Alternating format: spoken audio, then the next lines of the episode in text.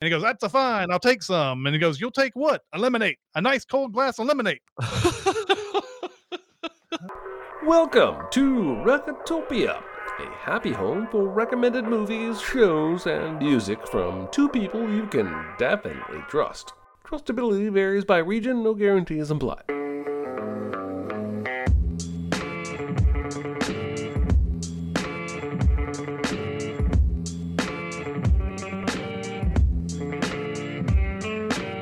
Now, here are your hosts, Chris Atkinson and Jeremy Scott. As chairwoman of the reception committee, I extend the good wishes of every man, woman, and child of Fredonia. Never mind that stuff. Take a card. Card? What'll I do with the card? You can keep it. I've got 51 left. Hello, everybody. Hi, it's everybody. Recotopia, episode 63. Yeah.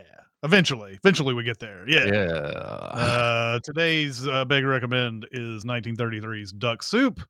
Uh, how you doing today, Jeremy? I'm doing well. How are you, sir? I'm doing great. I'm doing great. Uh, I want to uh, acknowledge the chat who was here to watch us on a Tuesday. Thank you guys for coming out. Seemed like you guys were excited last week for this big re- big recommend, so I'm excited to get into it as well. But do you have any small recommends, Jeremy? It's no big deal. Itty bitty living space. It's so small and light. It's small, it's tiny, it's petite, it's wee. Mhm, I do. I do have a small recommend or two. And the first one I'm going to give you is a television show you can find on Netflix called Somebody Feed Phil. Um, Mm. Phil is Phil Rosenthal, who is the creator and executive producer of Everybody Loves Raymond. Uh, Mhm. you may remember a documentary film called Exporting Raymond, where he goes to Russia and tries to develop a Russian version of Everybody Loves Raymond, despite having no clue about Russian culture. Um, that is a very funny documentary. Um, Mhm. PBS gave him a show that I think had six or eight episodes, travel food documentary called "I'll Have What Phil's Having," uh, and they did not renew it. And Netflix does what th- did what they do, and they swooped in and uh, reworked it, and it's called "Somebody Feed Phil," and it's been renewed for a sixth season at this point Wow. my wife uh, got me into this show. She's seen more of the episodes than I have. Um, but what you have to understand is that uh, this is entirely built on the personality of Phil Rosenthal, and he is just goofy, charming, fun. He makes the most outrageous "I'm loving this food" faces as he's Mhm. eating the stuff. He's enthusiastic. Every episode is a different city. Uh, in addition to food, highlights various charities and community work that's going on. Uh, in the early seasons, when his parents were still alive, um, he used to call his parents at the end of every episode and tell them about his experience in that city and all the food he ate. Um, sadly, his parents have passed, so now he just calls people like Ray Romano. Um, Mhm. and uh, it's just really, really charming. And i- in the way that Anthony Bourdain was insightful and acerbic, um, witty, uh, knowledgeable, um, this guy clueless about these places and these foods and is truly learning for the first time. But he's he's a, a an interested learner. He's a thirsty learner, and Mhm. uh, you learn a little something. Uh, but it's almost a comedy. How often you end up laughing at his reactions or expressions uh, throughout the episodes. So it's called Feed Phil. It's on Netflix. It's got five seasons so far, uh, and that's my first small recommend. And I think most if most food travel documentary fans will really enjoy this. All right. Well, excellent. Excellent. Uh, I had never heard of this before, and I am surprised that it's got six seasons, but uh, you know, maybe I'll I'll give this a whirl at some point. It sounds fun. It sounds a lot of fun. It is. Um, I watched uh, a movie that I'd heard of last year that I didn't get around to until uh, uh, this past week. It's called Good Luck to You, Leo Grande. Um, It has Emma Mm. Thompson and a guy I'd never seen before, Daryl McCormack, or at least remembered before.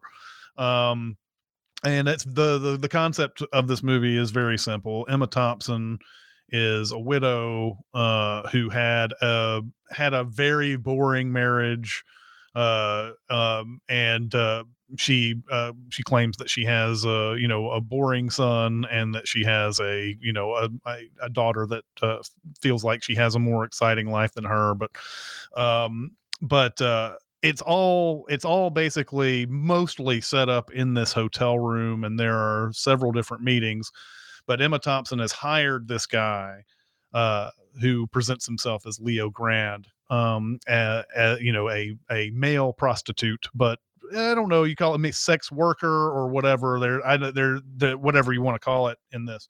Um, and she has a lot of things that she would like to experience. She's never had real sexual pleasure in her life, um, and he she hopes that this guy can give it to her. But for the most part, it's her and him talking back and forth about their lives, and the the they're they're having what is what seems like a nice relationship, but she doesn't seem to quite grasp that all of this is there's still a surface of not reality in all of this and she starts to believe that the conversations they have are so real that she can cross certain lines uh, later on as the movie goes on. But for hmm. the most part, it's these con- it's a conversation between these two, and they're very funny, they're very touching, they're very uh, well well laid out, well written.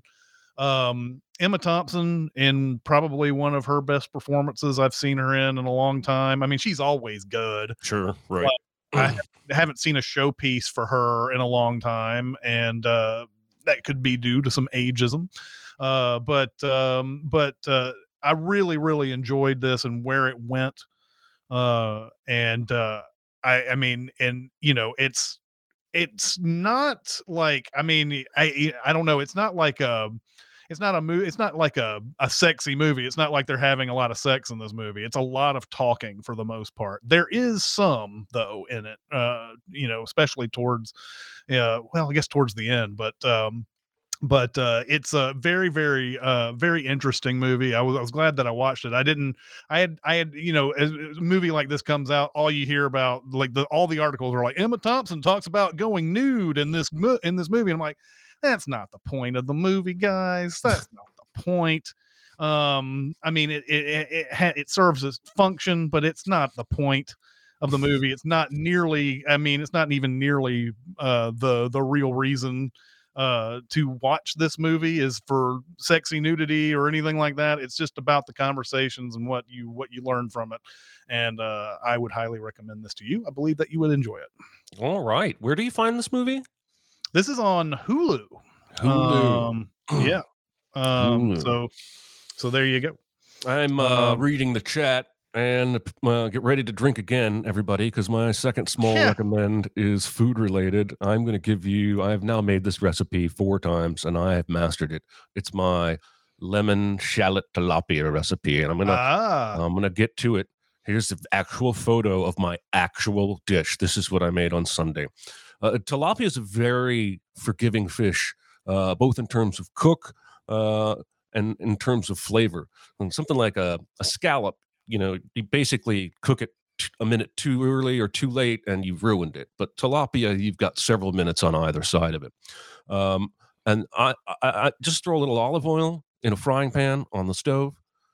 Take a shallot. If you got small, do two shallots and mince them. If you if you got a chopper, use a chopper. Otherwise, use a knife. Mince that. Make it really tiny. Right.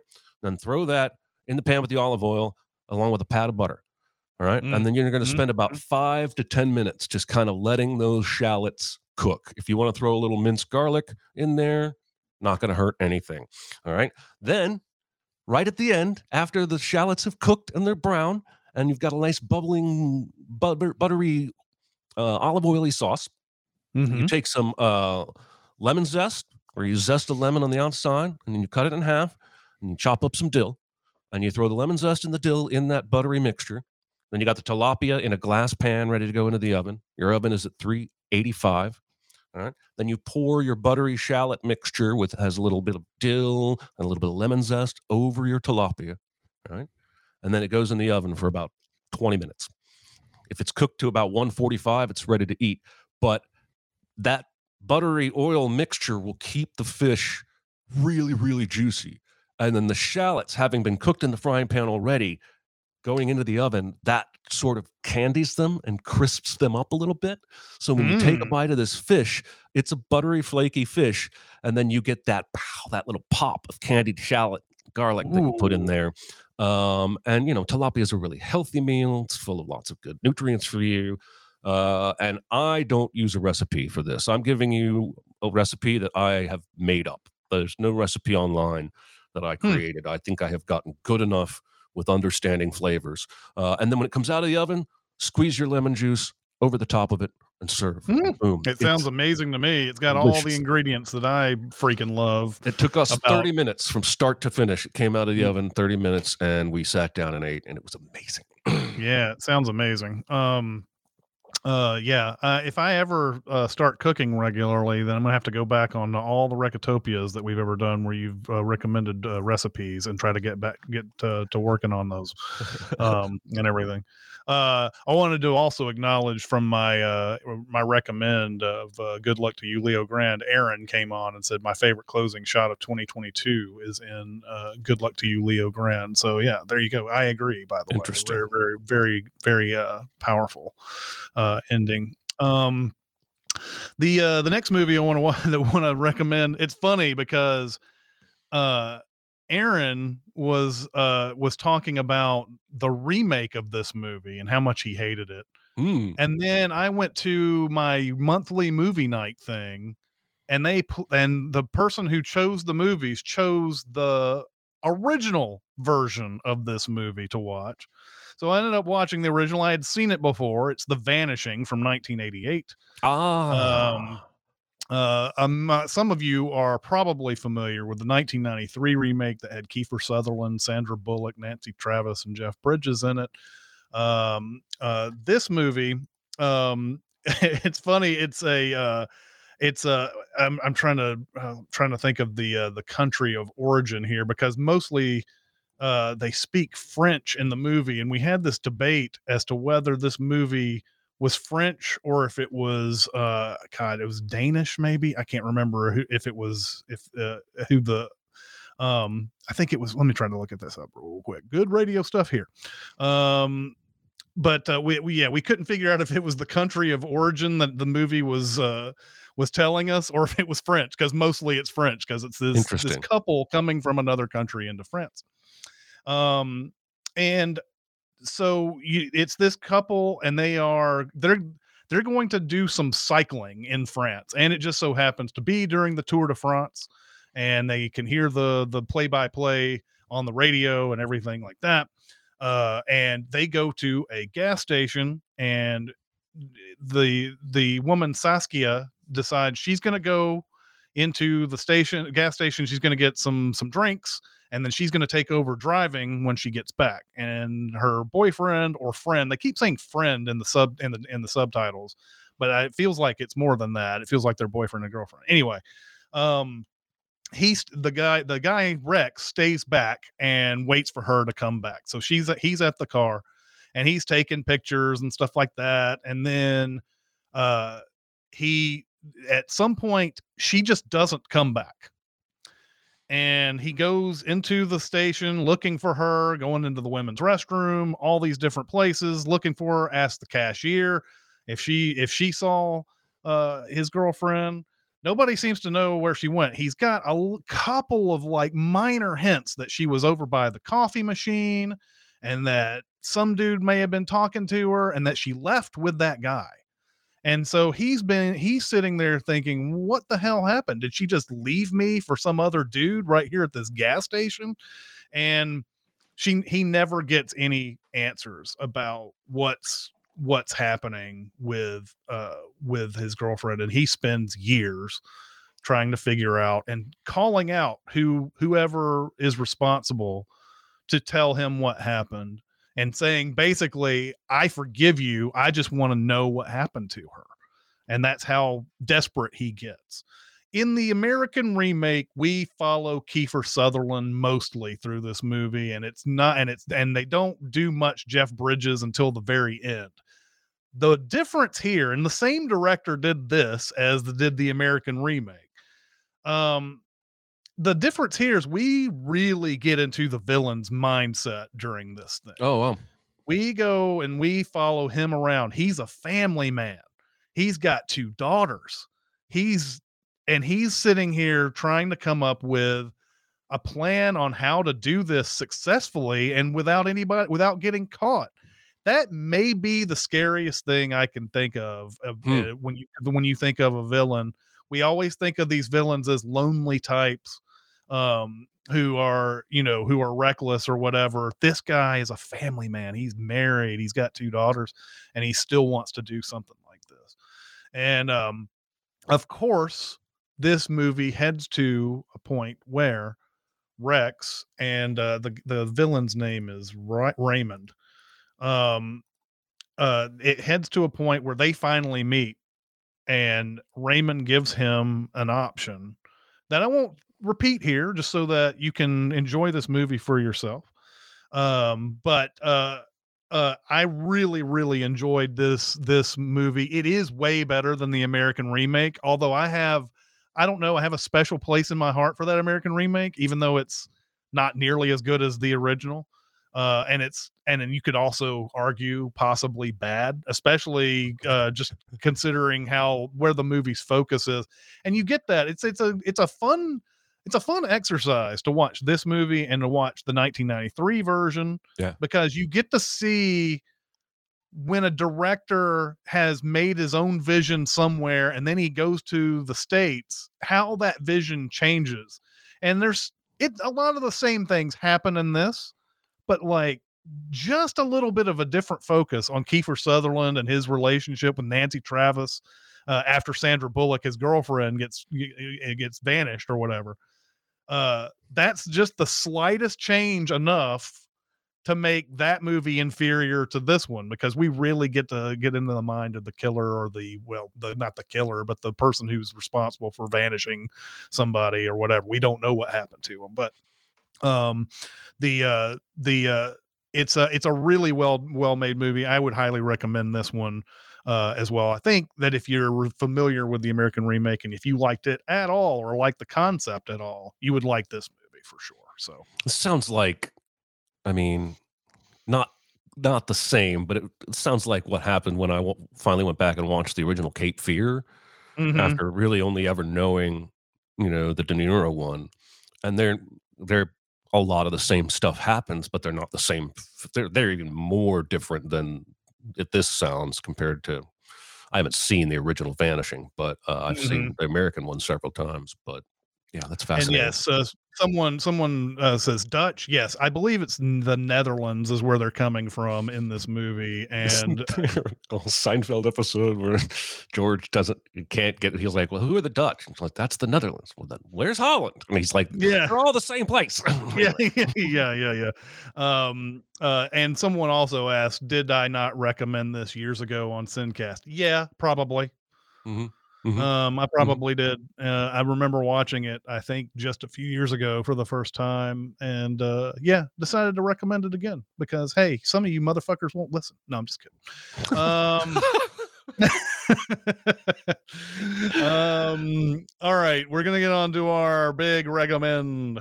I'm fine. I'm fine. It's just that you're so big. It's so huge. It's a good rule, but this is bigger than rules. It's bigger on the inside. Is it? I noticed. Um, 1933's Duck Soup, the Marx Brothers, uh, and uh, where do I start with this movie? Um, the plot is as bare bones as possible, right? Sure. Uh, you have a uh, you have a government that is about to like go deeply into debt. They need they need tax money, and they go to their wealthy uh their wealthy backer to ask for 20 million dollars and she says no i will not give you the 20 million dollars because the government has wasted the money and we need to insta- we need to uh, install someone i like as the uh as the uh you know ambassador or the president of this country or whatever and that's going to be rufus t. Firefly. Uh of course, if you are in the middle of like sins mode in this in this movie, forget it. I, I think I think this will break the sin counter. This movie because because it's like, what do you see in Rufus Firefly that says he can run a country? Yeah. doesn't matter. Doesn't matter. They get him in, uh, and they they introduce him with this big, huge song that I think is hilarious in its own right. That the you know he's never he is never late. He's going to show up at 10 o'clock, no problem. They got all these people coming out blowing horns. There's people throwing like flower petals on the on the floor, all this other stuff, and then he doesn't show up at 10 o'clock like like expected, even though they're all standing there waiting for him to walk in. And then from somewhere, like just uh, like nondescript, he gets an alarm and he gets out of his bed. He throws pajamas off. He's already wearing a suit and he takes a fire pole down to to this ceremony or whatever. And so uh it's just one of those it's one of those movies like do not worry about the plot. Do not worry about anything that is going on in this. You don't need to worry about the the the the uh the, the the state of Fredonia or the rival country Sylvania. You don't need to worry about any of that. Just know that, that there's some nondescript country here and that Groucho freaking Marx is going to be the leader of this country. And what follows is just he immediately he just like goes full on insult as soon as he can and like to anybody that goes around a lot of like uh uh just a lot of like uh turning turning phrases around and insulting people uh, a lot of double entendre a lot of just a whole bunch of just like stuff never has one nice word to say at all No, no, ever ever. I don't think he says one nice thing in this entire in this entire movie. Um, he is introduced to this ambassador to Sylvania, and that's where the sort of the conflict arises. Is that he insults this guy so much that it uh, sets these two countries uh, uh, uh, at uh, you know it's at, to a, a sort of a course towards war.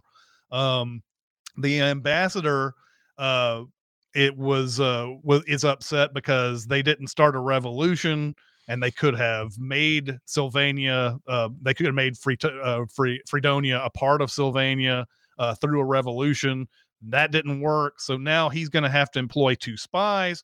The spies are played by Harpo Marx and Chico Marx. Uh Harpo of course is the one who doesn't say anything and Chico's the one who never fucking shuts up.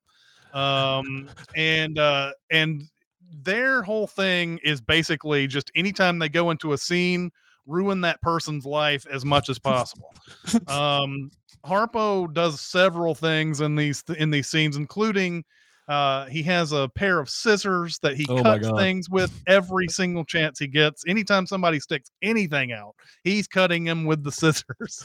Um, Chico goes through that whole. He goes through a, like a lot of like punny kind of things. If there's a difference between he and Groucho, it seems like there's more punny type stuff uh, going on with, with his dialogue.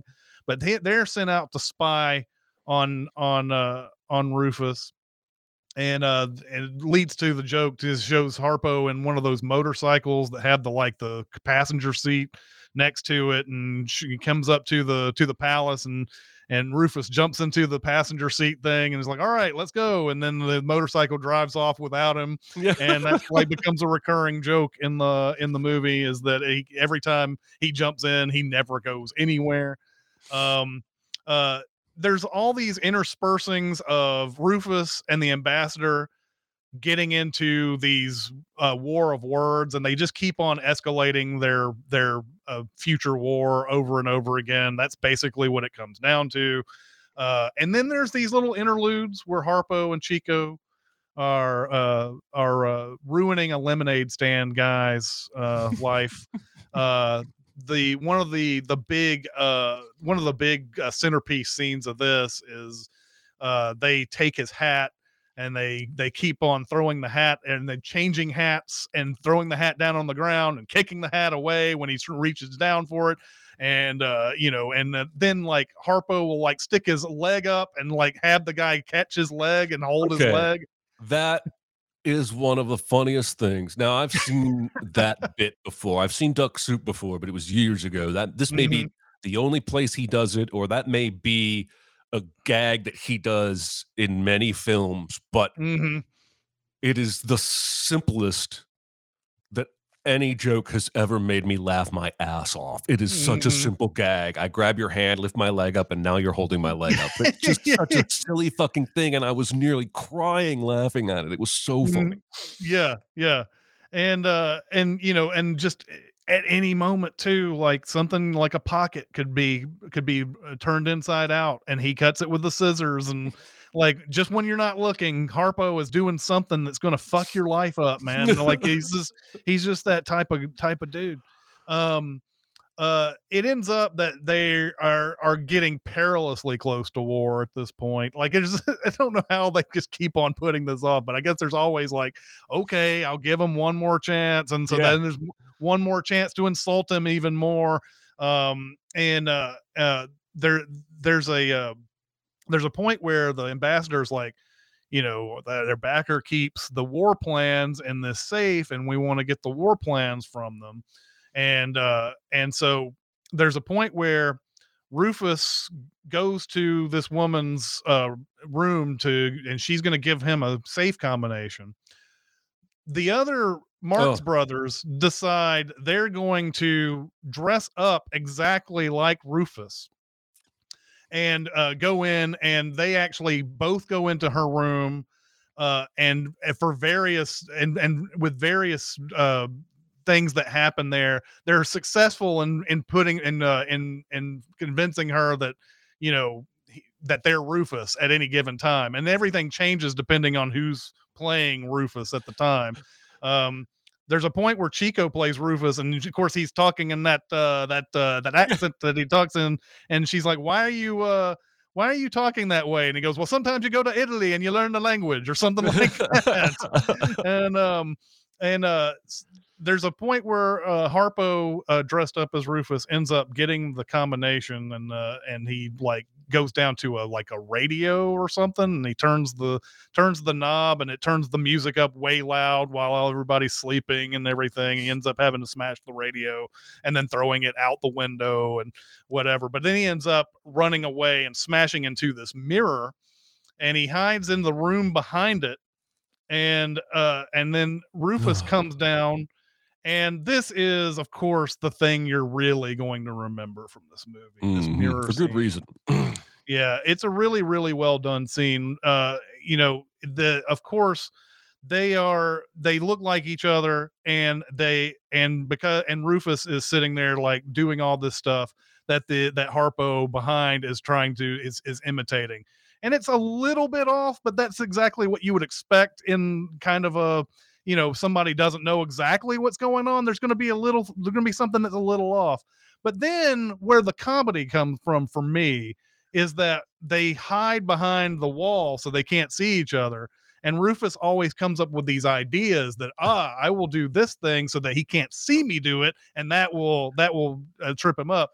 But no matter what he does, no matter how silly it is, Harpo does the exact thing that this guy does, no matter what. And there's even a, a glorious punchline to the whole thing when they have a hat like hidden behind their backs. One is white, one is black. And you're like, ah, well, now this is where they're going to have, you know, this is where he's going to be found out and whatever. And so there's even a point where they they turn around and they're even at the in in the other person's room by the time the by the time that happens. But like when it's time to put on the hat, Groucho puts on his white hat. Harpo produces a white hat that you didn't see and puts it on his head.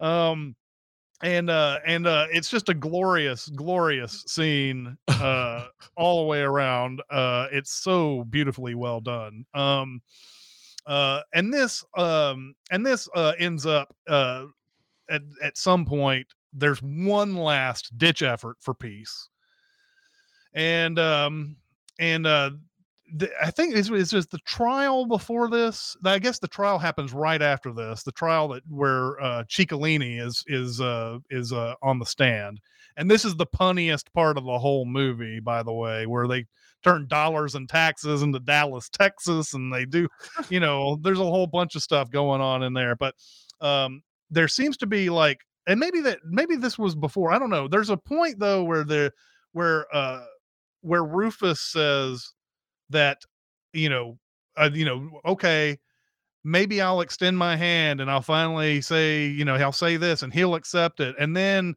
he sort of he sort of like but what if he doesn't accept it? That's the that's the what's the big idea there? What if he doesn't accept it? And blah blah blah and he he decides that the ambassador hasn't accepted it based on this hypothetical situation that he comes up with and uh and uh and it ends up just going escalating into full on war at this point. And then there's this silly war song that happens where everybody like is dancing and like you know, you know, like the Marx Brothers are all hitting, you know, uh, people on the head as drums, and they get out guitars, and it's the silliest dance ever. Like for people wanting to go to war, there is. This is. The one where it's all God's children got guns. Is that yes, that song? I believe that's what I wrote it is. down yeah. that title of that song, and then holy shit. Mhm, yeah, yeah, yeah. Um, and uh, then it leads to a, a big war scene, and there's uh there's some talk about you know you know what's going on on the battlefield, and then it ends on this. I mean, there there must be a joke a millisecond in that last Yeah. war battle thing. There's a point where like uh Groucho gets a big huge vase over his over his head and he's trapped and like and like he's like somebody get me out of he says something like "Uh, the last time this happened i was underneath a bed i was crawling under a bed or something uh and you're thinking they're going to take the vase off but then the next time you see him uh harpo has drawn this groucho face on the vase. There's a point where the ambassador shows up in the middle of the battle and he's like uh he he he gets caught in the door but before he goes in through the door there's a sign that says help wanted outside. Um you know because they they needed they need help in this this battle.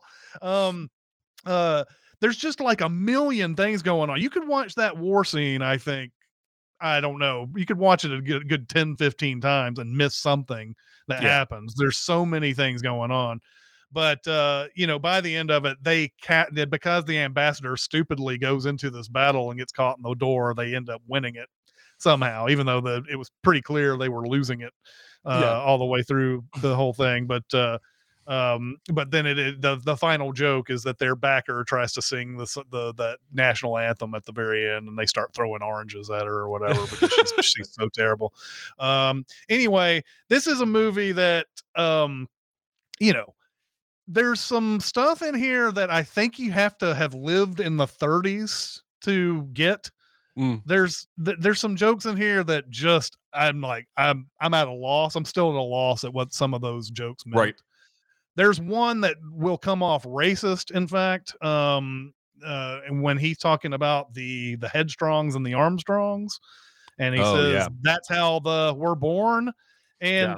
That is that is a reference to a very popular song from 1931 you wouldn't know that now in 2023 unless you're like a you know just somebody who's just well versed in every bit of pop culture ever or whatever.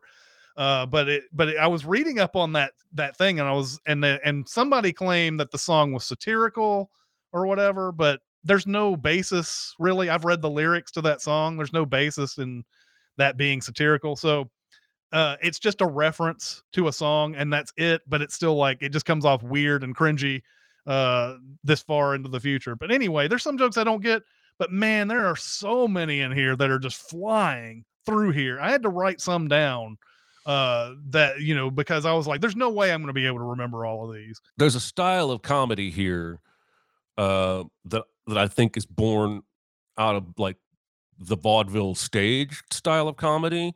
The Mhm. the um not Abbott and Costello. No, Abbott and Costello. Like the who's on first kind of rapid back and forth interplay and I think that it makes sense that that's what's showing up in film comedies where they're taking this physical inspiration from the stuff we've been watching um Mhm. like Buster Keaton and Charlie Chaplin. Um but now uh, they can add dialogue instead of just a screen with a few words. Uh, and so he walks in and meets this Teasdale lady, and th- this is the exchange. Not that I care, but where's your husband? Why, he's dead. I bet he's just using that as an excuse. I was with him to the very end. No wonder he passed away. I held him in my arms and kissed him. Oh, I see. Then it was murder. Um, yes. it's that that whole scene is like that, and uh, it goes by so fast. Um, but it just adds another layer because there's a lot of physical stuff happening in this movie too. Mhm. And as I've been doing for each of these, I want to point out the guy that played the peanut lemonade vendor yes. Is doing every bit the work that the two Ed- Marx brothers are doing on either side of him. Edgar Uh, Kennedy apparently had done 250 movies before this movie.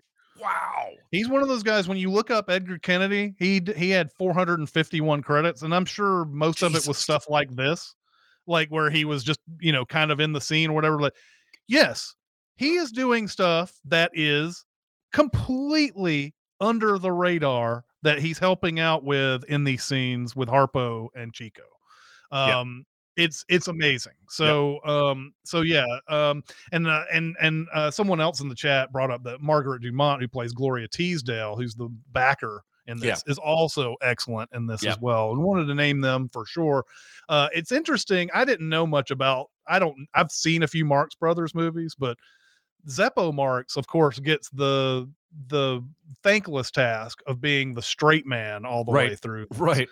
And I believe after this this particular movie, he quit acting because he was done being the unfunny Marx brother. Oh, that Um, sucks.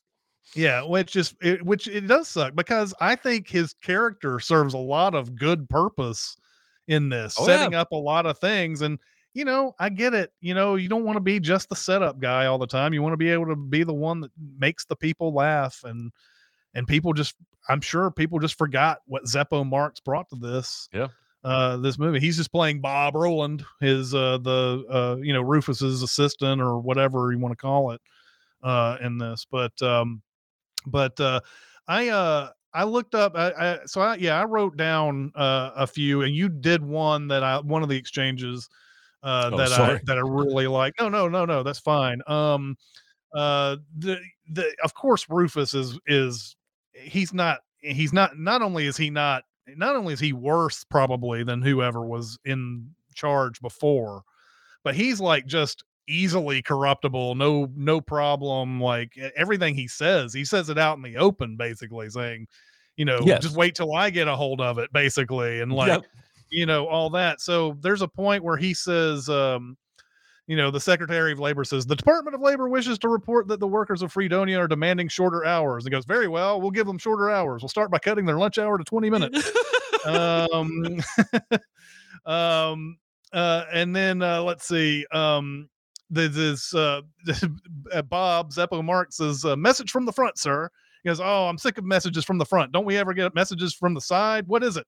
General Smith reports a gas attack. He wants to know what to do. He goes, Tell him to take a teaspoon, teaspoonful of bicarbonate baking soda and half, half a glass of water. uh, I really, really like that. Um, uh, and then, um, and then let's see. Um, yeah, the one that I was talking about where he changes uh, his mind all the way through this uh, is um, where he goes, I'd be unworthy of the high trust that's been placed in me if I didn't do everything in my power to keep our beloved Fredonia in, ple- in, pe- in peace with the world. I'd be only too happy to meet with Ambassador Trentino and offer him on behalf of my country the right hand of good fellowship. And I feel sure he will accept this gesture in the spirit of which it is offered. But suppose he doesn't. A fine thing that'll be. I hold out my hand and he refuses to accept. That'll add a lot to my prestige, won't it? Won't it? me, the head of a country, snubbed by a foreign ambassador. Who does he think he is that can come here and make a sap of me in front of all my people? Think of it. I hold out my hand and that hyena refuses to accept. Why, the cheap, poor flushing swine. He'll never get away with it, I tell you. He'll never get away with it. uh, and you know, I mean, the the the fun little the fun little puns and stuff. The the judge says that sort of testimony that sort of testimony we can eliminate. And he goes, That's a fine, I'll take some. And he goes, You'll take what? A lemonade, a nice cold glass of lemonade. uh so yeah, there's a there's a this is just one of those where the jokes are just just flying past and there's so many good like visual moments in it and everything. This is uh of course uh well worthy of its classic status. And from what I understand, the director Leo McCarey did not want to do this movie, did not want to do a Marx Brothers movie, and for whatever reason, he ended up being on one, and he said that I don't even know how I survived shooting that because the Marx Brothers are insane. They are absolutely insane. You can just imagine what it's like. Those pro- those guys are were probably always on. Yeah. You know what I mean? Yeah. They're probably always on. And there's three there's of a- them doing that. yeah, yeah. And there's a there's a there's even a story that uh the writers were hanging out and an extra was uh was somewhere in earshot and the extra started saying something to the effect that whoever wrote this needs to be executed and like there this is this is the worst thing I've ever been on and all that and one of the writers starts getting mad and he's about to say something and then it finds out that Harpo put the extra up to it uh to that he paid him some money to uh to say that in front of the writers and everything so That's funny.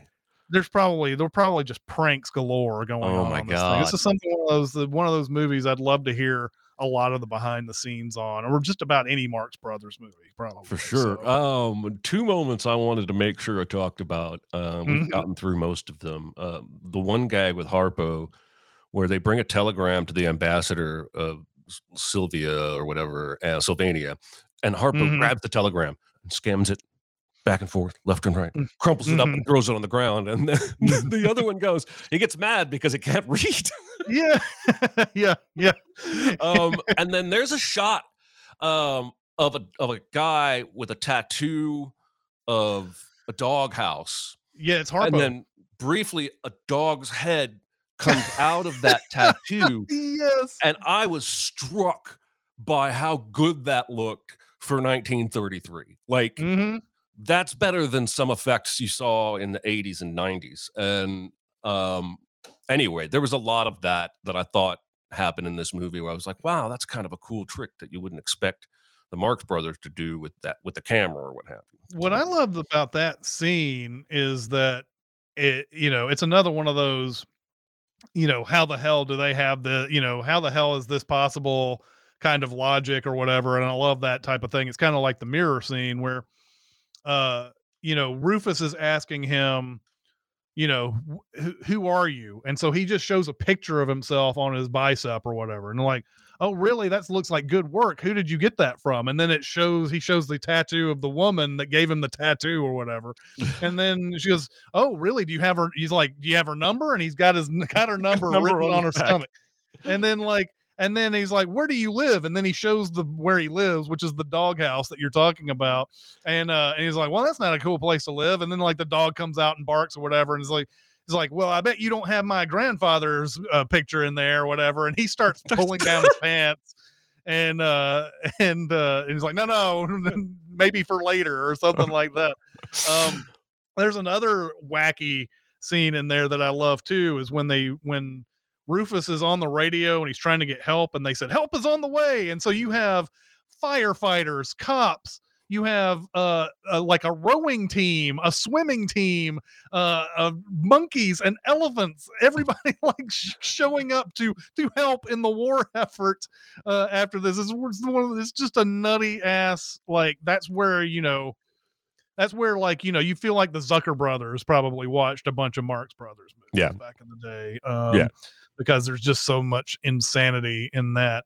And there's one more like exchange too that I'd like to uh, to mention on this. Um, uh, it's the one where it's he's talking about um, he's talking about uh, where Chico was talking about going to uh, to uh, spy on on Rufus, and uh, I don't think I have it have it there, but it basically it's uh, he says something to the effect of like we followed him on Tuesday uh, to the game, but he wasn't there. Went to Wednesday and we fooled him, and we and we weren't there. Where and then on Thursday there was a doubleheader. Nobody showed up for that. And then on Friday it rained, so there was no game. So we went home and listened to it on the radio.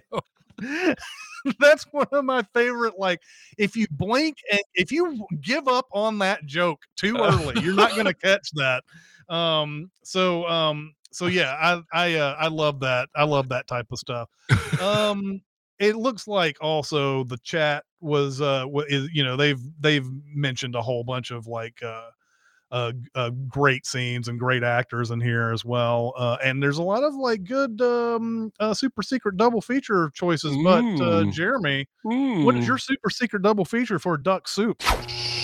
Be very, very quiet. Secret? What secret? Our dirty little secret. I tell you something I've never told anyone. I I want to give credit to Castriff here because he's right. Inspector General would be a really good choice. Uh, Yep. But we've already main recommended that, and we're only a little over a year into the show, and I'm not quite ready to start, you know, recycling main recommends into super secret double features. Uh, as, for as long as possible, I would like to challenge myself. I did briefly consider Court Jester, another er- era specific um, Mhm. Danny Kaye movie that's both verbally funny and slapstick physical comedy. Um, but um, ultimately, I'm going with a more modern film that I think uh, touches on a lot more of the same themes while still having verbal and physical comedy, and that is The Death of Stalin. Um, Ooh, yes, which this is is, really good. full of uh, inept government officials uh, who are selfish. Uh, one of the reasons I didn't want to do Court Jester is that he's a good guy. He's a hero, and the Mhm. Marx brothers in Duck Soup are all terrible people. Um, Yeah. and so's pretty much everyone in the death of Stalin. Stalin has died, and they're all jockeying for position, but they're all morons. Uh, and They're all Mhm. way out of their depth. Um, and uh, I think there's something you know tonally, thematically that you could take a piece of thread from. Uh, the death of Stalin, and you know, tie it back to a duck soup kind of movie Yeah. as a partial influence. Um, so yeah, that's what I went with. The death of Stalin. I love it. Having said that I, out loud on Recotopia for the first time, that might have to be a main recommend someday because It might have, yeah, maybe. outrageous. hmm Ah, All right. Anyway, there. Um, that's an awesome uh, double feature. That's uh, that's uh, I was sitting there thinking Inspector General this whole time too. I knew you would not pick that, before that very reasons that you were uh, that you mentioned there. But uh, I love this double feature as well. I think that would be great. Uh, all right. So, what is next week's homework? Next week's homework, everybody, is a movie that I know Chris and I both have seen several times and both really, really like. It is 2000, 2003's Shattered Glass. Yeah. Um, this is a spot- biographical drama about journalist Stephen Glass, who wrote for the New Republic and was ultimately exposed to have made up uh, a great deal of his stories and details within his Mm. stories. Um, this cast is stacked. Uh, you have Hayden Christensen playing the lead role, Peter Sarsgaard, Chloe Sevigny, Rosario Dar- Dawson, re- newly resurgently popular Melanie Lynskey, um, Yeah. Hank Azaria, and Steve Zahn. Um, and so this is basically the story about how he was caught and who caught him uh, and his eventual downfall. This movie can be found in many places for free Tubi with ads, YouTube, it's free, Roku channel, Amazon Prime Video, it's free. And then it's rentable in all the usual places. It's an hour and 39 minutes, not going to take too much of your day. And uh, I can't wait to get back to it. I haven't seen it in probably four years. So, Yeah, this is excellent, and um, I always get chills when I see a, a particular scene with Peter Sarsgaard in this in this movie. Uh, that uh, always I I think is the point of the entire thing, and um, uh, we could we could use some more Peter Sarsgaard type of characters in real life. I Yes. think, or the whoever I can't remember the the the guy he's playing. We could we use more of that guy. Uh, so yeah, I'm looking forward to it. I love Shattered Glass quite a bit. I've seen it many times. Um, um, all right. Do we have some time for some questions? any questions? Let's do questions. Question. Question. I got something to say. I want the truth. I'm listening. This is uh, inspired by the Marvels trailer that came out a few weeks ago. But this person says, "Been waiting for years for a movie to use. Don't you? Don't you tell me to smile?" From Beastie Boys, uh, in a film with powerful women leads. What song do you love that you were waiting for a movie to use? Hmm. Okay. Um. Well, uh, uh, this is sort of recency bias, but one of my favorite songs of the last five years is Manchester Orchestra's "Bedhead." Um, Ooh, I love that song. And uh, I could really I could really pick a number of Manchester Or- Orchestra songs going on that would be great in movies. Uh, Bedhead, uh, if you wanted to take it literally, I believe, uh, like if you wanted to take it not literally, if you wanted to take it the way I believe the band has described it, is that it's about um, about two friends who are living in separate realities, and in this day and age, I think that's not it's not too far. We not too far to say that if you are a part of one side of per- person who watches a you know a do- dose of left left media you're this person if you watch a big dose of right uh, media you are this person and you think of realities two different realities and i think that's sort of what bedhead's about but it also has mentions of ghosts and things like that in it could Mhm. easily be misappropriated for a ghost story if you wanted to because the Mm. mo- the song itself is fairly haunting i think um but uh but uh i i'd love to hear bedhead in a movie at some You point. saw them live, uh, right? A couple years back. Did, did they did they play this song? they did Yeah, I bet that they played like rules they played live. like the first and when they when they came on stage they played like the first five songs of that new album at Oh, the wow. time the new album and it and it was in order so yeah they played that whole thing like that and then they started mixing it up but yeah they're a great live band too Slap says he's waiting years for a movie to use Leonard Cohen's Hallelujah. oh yeah for sure you know what's funny is that uh somebody i follow on twitter uh answered the question of give an honest but definitely unpopular take on a song that you hate or or a song or something and he said he said leonard cohen's hallelujah is hot garbage there i said it That's and awesome. i could and i could not help but think that the when we did watchmen you wrote that sin about this is the worst cover Leonard Cohen cover I've ever heard. This is still one of my favorite trolley jokes we've ever done.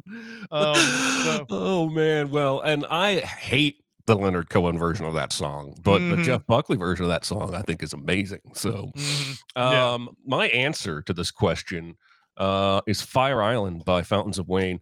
Um, Mhm. which you may or may not know, listeners. It's a it's a ballad about how the parents have gone on a, a trip to Fire Island, and we kids are old enough to take care of ourselves. Don't worry, we're going to be okay.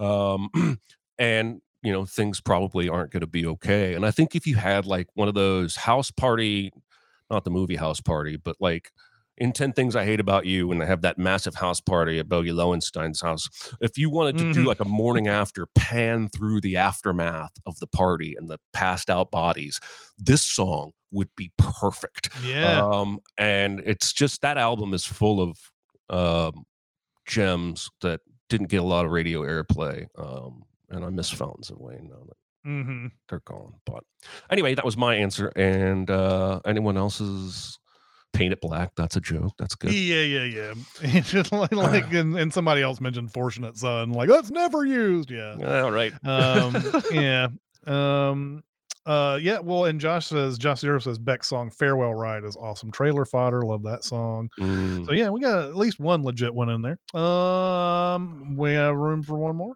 You have room for one more. I think we need one more. Um, we do have a recasting. I keep scooting, but I, this one's funner. So Muppets Okay. remake. Oh, Muppets remake a horror film. Which horror movie would you choose to remake, and which characters remain human among the Muppets? oh see i didn't read that part okay um I didn't read that Uh, part either. uh and and and and i and i was sitting there thinking boy i probably need some humans in this because the muppets don't have a lot of female characters. They have i mean they have you know that miss piggy is the main one but then there's like a bunch of like side characters or like people you, you may not even be blinked and you missed and you didn't get you didn't see them but um i went with uh scream on this. Ooh. um uh miss piggy is sidney prescott um kermit is billy loomis. Now there's a caveat to that but kermit it will be billy loomis in this. Fozzie bear will be stu macher. Uh scooter is randy. Uh camilla the chicken is gail weathers. Uh gonzo is deputy dewey. Uh annie sue is tatum. And uh, I have no idea who to cast as Casey in this.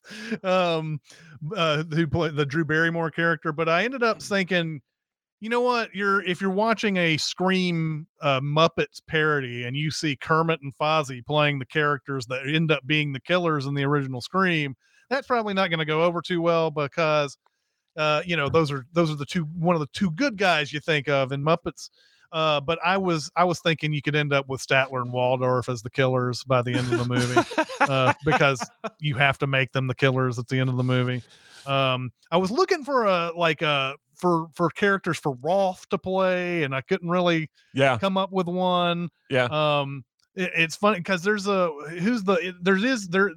I thought of a I thought of a casting for you know in Scream. There's a point where Henry Winkler goes out into the hall and he sees that janitor, and it's Yeah. Wes Craven playing a janitor playing basically Freddy Krueger or whatever. You could make Beauregard the the Freddy Krueger uh, janitor in that because Yeah. since he's a janitor as well. So you know, stuff like that. But anyway, uh, yeah, I I I wish that I had thought more about the human characters because I would have. You're obviously going to have to have some of the women in this are going to have to play like you know are going to have to play the human characters like the so because there's not very many female Muppets. But that's what it went with anyway. I think that's beginnings of something maybe possibly. Um, you know, I may I may change up on the fly because I feel like when they have a human character in uh, the Christmas Carol, it's the main character. Um, so I'm going to do that. I'm going to say I'm doing Alien, and Okay. I'm going to say that Ripley is a talented young actress. Let's go with Zendaya. Okay. Um, and then from here, Gonzo and Rizzo are going to be the Harry Dean Stanton and Yaphet Kotto characters. Uh, we're going to have Fozzie Bear as Ash the android. We're going to have Rowlf as the captain of the ship. Mhm. And then Lambert, the other female officer, I'm going with Janice from the Electric Mayhem. Um, Yeah. And then A- Animal is going to play the John Hurt role. Yeah. Yes. The alien pop out of his. Oh my god, it'd be amazing. um, yeah, these kind of questions are always fun. There's some good ones here in the chat too. I think. hmm Yeah. Muppet, Um Muppet Centipede. I do like Cabin in the Woods, but keep Richard Jenkins and Bradley Whitford. That's funny. Oh, for sure. For sure. All right. Well, uh, that's going to do it for this week. Um, uh, next week is Shattered Glass. Can't wait to rewatch that. That's going to be awesome. Um, uh, once again, like to thank the chat for coming out here and, uh, Thank and, you. uh, giving us some time. I, I appreciate you guys coming out and watching us every Tuesday. Mhm. Um, but, uh, that's going to do it for this episode. We'll see ya. Bye. Bye, everybody.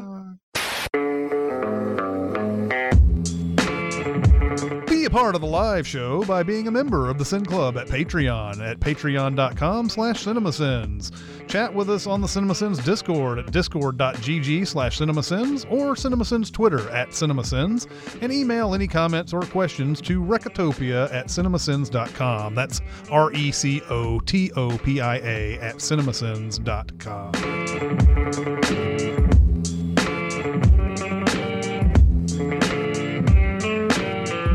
Our baseball teams are doing very well. My baseball team has a seven game winning streak. Yeah, that's that's awesome. We beat the shit out of Chris Sale for the second time last night. Chris Sale has most is most likely washed. I don't know why they keep throwing that guy out. Uh, He used to be unbelievable. It's Um, crazy how fast they go from unhittable to washed, like Lincecum. Like it just seemed like it happened in two years. Well, if you look at, and I, I'm not, tell, I'm not saying their windups were the reason for this.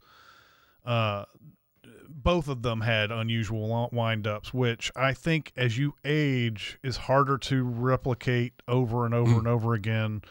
Um, I wrote, I remember when we were doing regular blog posts way back in the day. I wrote a thing yeah. about Tim Lincecum, where he, and this is when he was awesome. I said, I don't know if this guy is going to be able to keep doing this with the windup that he has because as he gets older, it's going to start getting harder. And I don't know how long it didn't take him long after that before he just started. And you know, I mean, when you throw that hard, it's just you're I think you're just going to wear down with that kind of with those kind of mechanics. And Chris Sale has one of the wildest windups Right. there is. Um, and he got hurt many years ago. And I'm I'm I think it's just because they've got the sunk cost fallacy going on with him that because they Yeah. they they spent a ton of money on him. Um, and they just like, well, we'll just keep on throwing him out there. Maybe he'll re- regain that 2014 magic or whatever it is, you know, that they're looking for there. And it's not probably going to happen, um, unfortunately. It's so funny. Like my wife, bless her heart, over the last, as I have jumped from only watching the playoffs to watching baseball every day over the last year and a half, she's been getting a lot of baseball talk coming at her, me having to explain. Okay, so this is you know an infield fly rule, and this is why I don't think they should have called stuff like that. Um, but I was telling her uh, that exact thing yesterday that you we played a bunch of bad teams so far, but that you're supposed to beat those teams, and then when you play the good teams, you just try and break even. If you do that, you should end up near or in the playoffs. Mm-hmm. So I Yeah. we might have a shot. We might have a shot.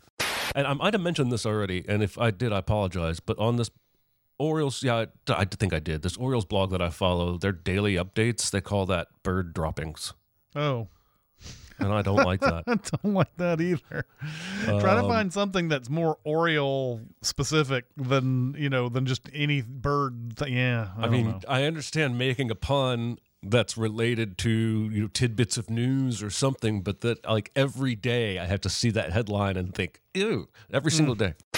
You know what's weird is uh you know uh you, you I don't know if you're reading what like what used to be an SB Nation blog or whatever like that. Like SB Nation had this series of things and I think they got bought by Vox or something like that and then now Vox is having trouble with keeping maintaining all of these and a lot of just at a local level a lot of these uh these uh team specific blogs are either vanishing or they're having to find new platforms or something. I don't know but the the in the heyday it was weird to me that when i would go the the one the sb nation blog for the predators was on the forecheck. And Yeah. so if you went to anybody else's blog though their name had something to do with the team.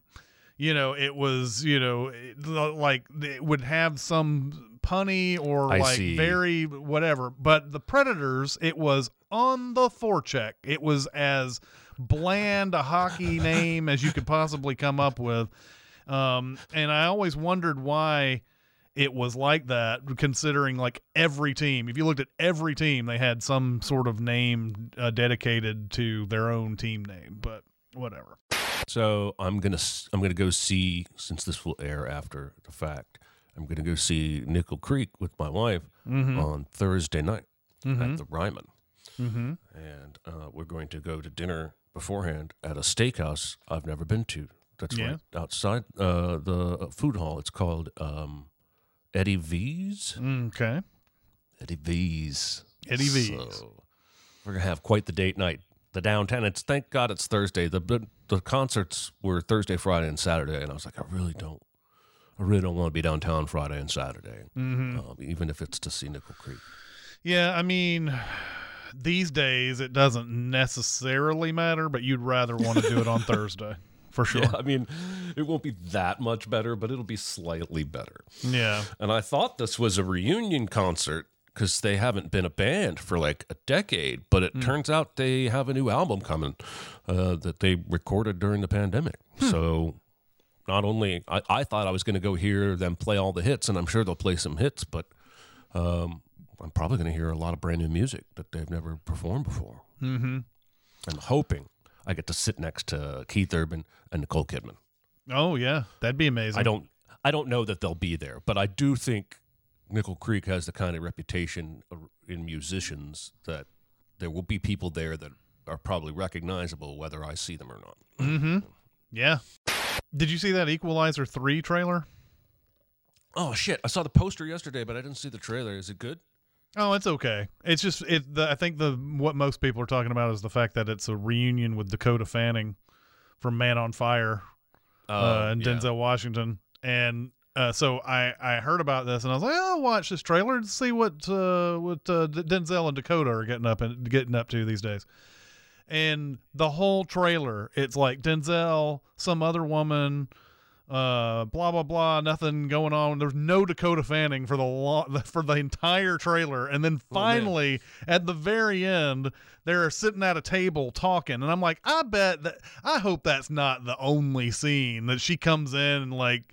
Hey, I got a job for you, and then she leaves, and that's the that's the Dakota the Dakota Fanning scene that everybody's talking about. that would Um, absolutely suck. So the first one I really enjoyed. The second one I thought was a slog to get through. mm-hmm, Uh, and I have never watched the Queen Latifah show, mm-hmm. but I was kind of hoping she was going to be in this movie, and Yeah, like they would team up to take down somebody. that And would be pretty awesome. Happen in the fourth one. Yeah, there's this. Uh, there's a weird, still a weird dividing line between TV shows and movies, aren't there? Whenever there's sort of an overlap, like Yeah. like a lot of when they were doing Superman stuff, a lot of people were like, "Why don't you do stuff with Smallville cast and blah blah blah?" Yeah. And like, and they're like, "No." It you know I, that that that Justin Long scene in Bar- Barbarian has got to be like really close to home for a lot of people, man. I mean, mean the square footage scene? want to know the when he's on the phone and he's just like no there's no care in the world no air, he's Oh. on top of the world and then suddenly he gets a call and you Your know and it over. your career's over and there's nothing there's nothing you can say at this point because we've already figured it out Yeah. um yeah. What a terrible person. yeah But- really terrible Yeah. person I mean, you have to. You have to at this point. It's not like we can assume. Well, now we've fi- we've gotten them all.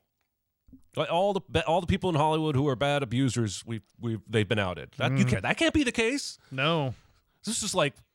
Okay, so steroids in baseball and abusing people is not the same thing. I want to Mm-hmm. make that clear. But when the steroid thing was coming out, and every few months a new person was, uh, it came out that they used steroids and they used steroids. I just kept thinking, not Cal Ripken, not Cal Ripken, not Cal Yeah. Ripken.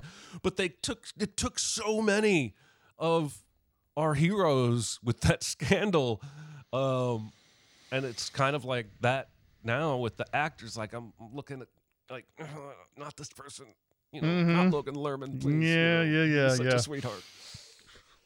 And and and there is no accusations against Logan Lerman No, no, none. I'm sorry. Oh God. Um, let's start the countdown so I stop please. embarrassing myself. Yes.